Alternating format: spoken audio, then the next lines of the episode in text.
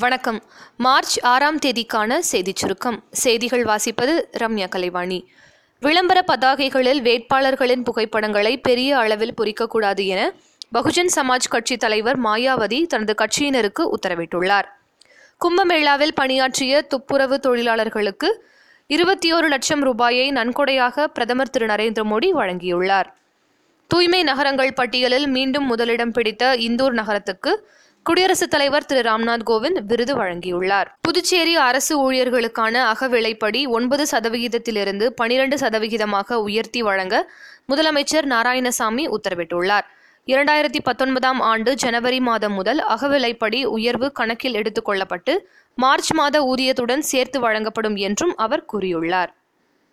தமிழகத்தில் திமுக காங்கிரஸ் கூட்டணி சார்பாக மக்களவைத் தேர்தல் பிரச்சாரத்தையொட்டி வரும் பதிமூன்றாம் தேதி காங்கிரஸ் தலைவர் திரு. ராகுல் காந்தி தமிழகம் வரவுள்ளார். இ. மதி என்ற பெயரில் அம்மா சமுதாய வானொலி சேவையை முதலமைச்சர் திரு. எடப்பாடி பழனிசாமி துவங்கி வைத்தார். அதிமுக தேர்தல் அறிக்கையை தலைமை கழகத்தில் முதலமைச்சர் திரு. எடப்பாடி பழனிசாமி துணை முதலமைச்சர் திரு. ஓ. பன்னீர்செல்வம் ஆகியோரிடம் திரு. பொன்னையன் நாளை மாலை சமர்ப்பிக்கிறார்.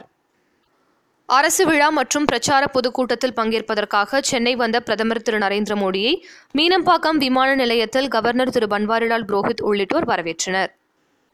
பராமரிப்பு பணி காரணமாக கடற்கரையிலிருந்து வேளச்சேரி மற்றும் தாம்பரம் செல்லும் புறநகர் ரயில்கள் வரும் எட்டாம் தேதி குறிப்பிட்ட நேரங்களில் ரத்து செய்யப்படுவதாக தெற்கு ரயில்வே அறிவித்துள்ளது. புதுக்கோட்டை மாவட்டம் திருமயம் அருகே மாட்டுவண்டி பந்தயம் உற்சாகமாக நடைபெற்றது. இதில் பல்வேறு மாவட்டங்களைச் சேர்ந்த வீரர்கள் நாற்பது ஜோடி மாட்டு வண்டிகளுடன் பங்கேற்றனர். எட்டு கிலோமீட்டர் தொலைவை இலக்காக கொண்டு நடத்தப்பட்ட பந்தயத்தில் வெற்றி பெற்றவர்களுக்கு கோப்பையும் ரொக்கப்பரிசும் வழங்கப்பட்டது. பன்னாட்டுச் செய்தி. ஆப்கானிஸ்தானில் இன்று காலை கட்டுமான நிறுவனத்தின் மீது பயங்கரவாதிகள் நடத்திய தாக்குதலில் பதினாறு பேர் உயிரிழந்துள்ளனர். விளையாட்டுச் செய்திகள். தென்னாப்பிரிக்கா இலங்கை மோதும் இரண்டாவது ஒருநாள் கிரிக்கெட் போட்டி செஞ்சுரியனில் இன்று நடக்கிறது. வெஸ்ட் இண்டீஸுக்கு எதிரான முதல் இருபது ஓவர் கிரிக்கெட் போட்டியில் இங்கிலாந்து அணி நான்கு விக்கெட் வித்தியாசத்தில் வெற்றி பெற்றது. நாளைய சிறப்பு. தமிழ் திரைப்பட நடிகர் எம் என் நம்பியாரின் பிறந்த தினம் மற்றும் அலெக்சாண்டர் கிரஹாம்பெல் தொலைபேசிக்கான காப்புரிமம் பெற்ற தினம். இத்துடன் இன்றைய செய்தியறிக்கை நிறைவு பெறுகிறது. மீண்டும் நாளை சந்திப்போம்.